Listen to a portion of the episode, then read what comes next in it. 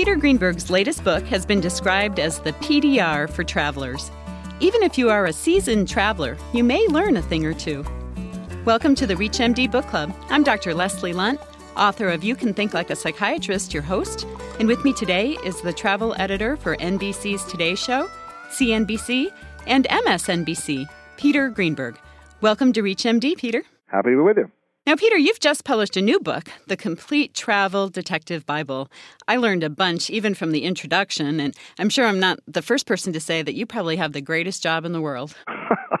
well, you know, people say that all the time until I tell them my schedule. I'm traveling about 400,000 miles a year. Oh, my gosh. I'm talking to today. It's probably the only day I'm not on an airplane in a given week. Wow. So uh, when people say, Where do I live? I say, I usually live in seat 6B. Hopefully it's first class anyway. Not always. Oh. Remember, you know, I have to fly the way everybody flies. And you have to figure out the process, not just the product. None of the people listening to the show, I don't think, needs me to tell them that the sun sets nicely in the Bahamas.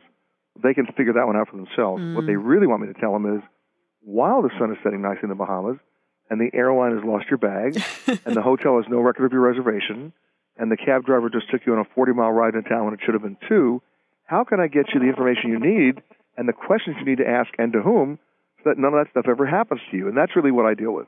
Now, Peter, you mentioned in this book your tried and true travel guidelines. Can you fill us in? Well, there's a philosophy here, and the philosophy is really quite simple. I want everybody to think about this. Can you name one other business that manages to stay in business by consistently abusing its best customers, Hmm. other than the airline business?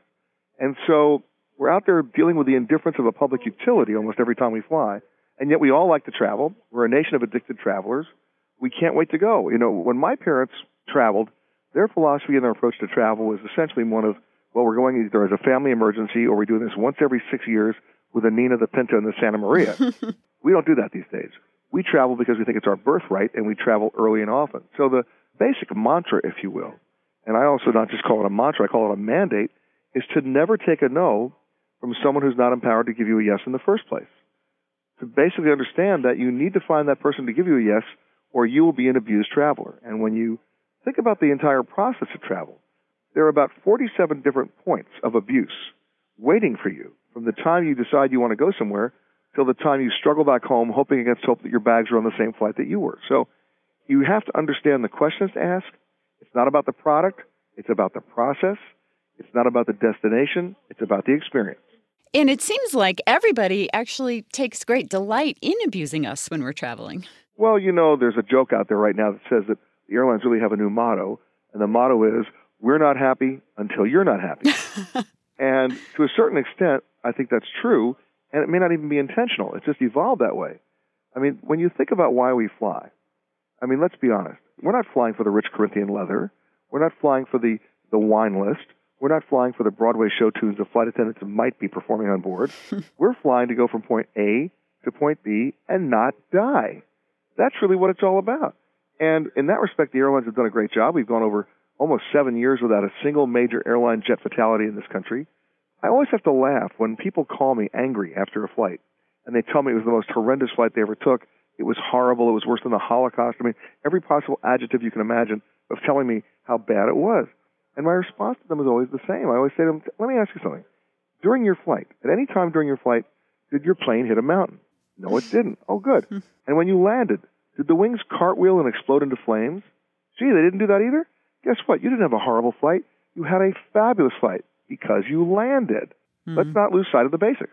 So, when you say never take a no from somebody who really is in a position to say that, how do you get in front of people that do have some power? Oh, it's very simple.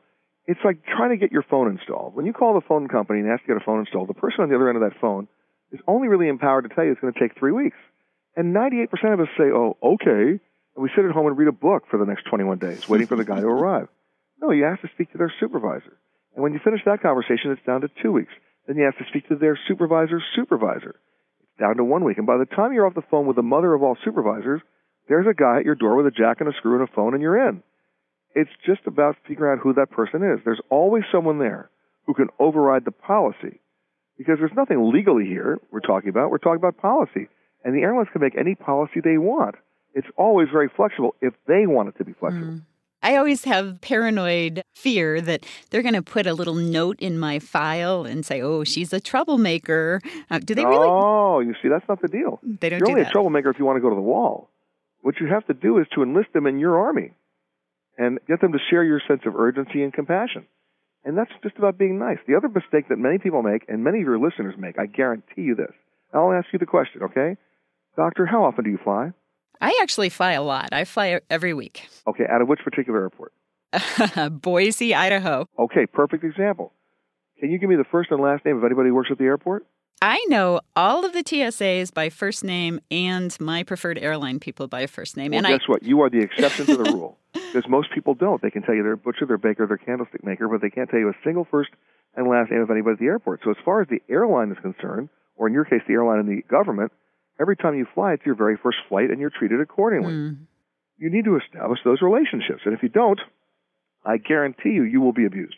Is it true that you catch more flies with honey than with vinegar, or should we be jerks when we're out there? You catch more flies with clarity. It's not to be honey, it's clarity. And you also catch them with interest. I learn every time I fly by sitting around and talking to the people who work at the airlines.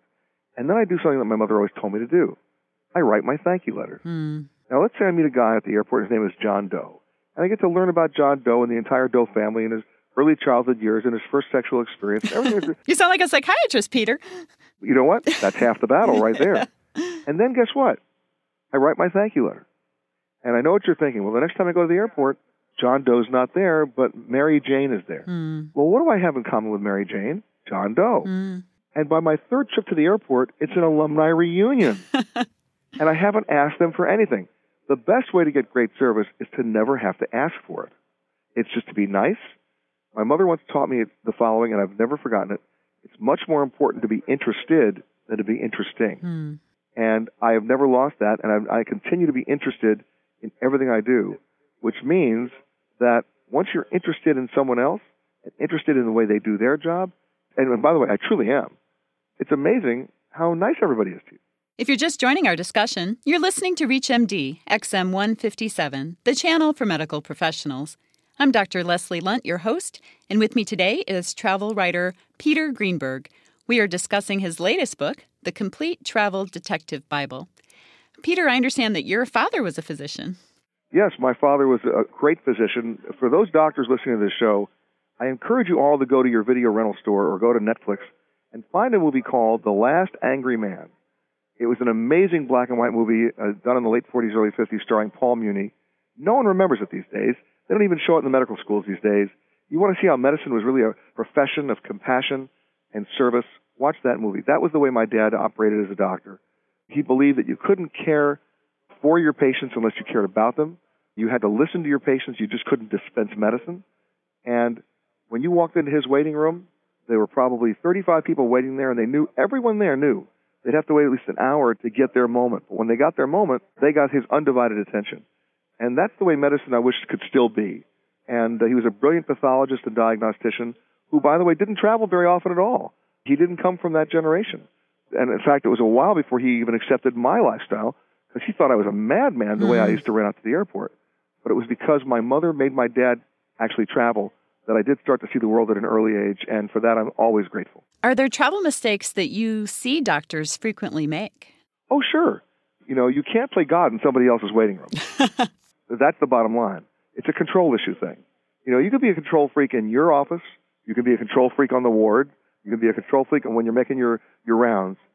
When you're in a different environment, you got to relax. You got to roll with the flow and be a nice guy or a nice woman. You know, you're not playing God there at the airport. And there are other people who want to play that role, and you better defer to them because that's their job. So we need to leave our doctorliness behind? Well, your bedside manner, don't forget it, but leave the rest of it at home. Okay. Any specific strategies that you can give our listeners of how to make their next travel experience more palatable? Sure. First thing you have to do is to be a contrarian traveler. And if you think I'm nuts, let me give you a couple of examples. Let's start with an airport. Let's start with making a reservation. Bottom line is, I don't trust any departure board at every airport. I don't trust any signage at any airport. I don't think they've ever told the truth since 1947. so what I do is, if I know I've got an early morning flight tomorrow morning, what I'll do, of course, is I'll go online and print up my boarding pass the night before. The day before, I will actually FedEx my bags on a domestic destination. because I believe there are only two kinds of airline bags carry on and lost. And now there's not just FedEx, there's UPS and DHL and about 15 other services that will do door to door bag courier service for you. And those are also outlined in my new book. But that's just the beginning. Because what I'm about to tell you is going to save everybody listening to the show between two and two and a half hours of their life every time they take a flight. Not round trip, per flight. So now I've got my boarding pass that I printed up the night before. I've already shipped my bags ahead of me. And now what do I do? When I go to the airport for that early morning flight, I don't go to the departure level. That's a zoo. I'm stuck in traffic. I go to the arrivals area. Why? There's nobody arriving at six o'clock in the morning. It's empty. No one's going to make me move my car quickly. No one's going to you know shoo me away. I won't be stuck in traffic. I get out of my car with just my carry-on bags. I go up the escalator. I've already got my boarding pass, and I go right through security. Now, when I get to where I'm going, I reverse the process. I don't have my car pick me up at arrivals.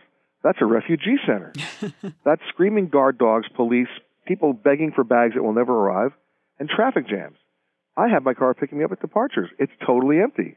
No police and guard dogs up there. They can pull right up to the curb, get me, and off I go.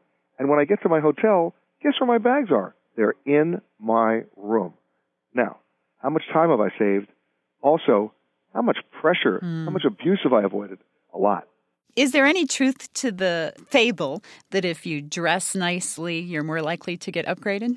You know what? It works another way. The best way to get an upgrade is not to ask for one. And I'll explain. It goes back to my conversation about knowing the first and last name of the people who work at the airport and writing your thank you letters. When you establish those relationships and you talk to them about anything other than the upgrade, you're more likely than not to get one if there's a seat available. They have the power and the discretion to do that. But yet, when you get to most airline counters at the gates, what do you see? A circle of travelers walking around aimlessly in a circle, right, mumbling to themselves because they've already asked in a one dimensional way, Can I get an upgrade? And of course, the answer was no. And they're dead, right? Mm-hmm. If you get to know the person and you talk to them about anything other than the upgrade and you're truly interested in how things work, which, by the way, you want to be interested because it helps you become a better traveler, at one point, if you're really nice, they basically open their mouth and give you the five magic words. Would you like to hear them? Five magic words. Five magic words. Here comes. Okay. Let me see your ticket. And that's when you know you've been upgraded. Well, thank you so much for being on our show today. You're very welcome. We've been discussing the ins and outs of traveling with our guest, travel writer Peter Greenberg, the author of The Complete Travel Detective Bible. I'm Dr. Leslie Lundt. You've been listening to the ReachMD Book Club on ReachMD XM 157, the channel for medical professionals. We welcome your questions and your comments, so please visit us at ReachMD.com. Our new on demand and podcast features will allow you to access our entire program library. Thank you for listening.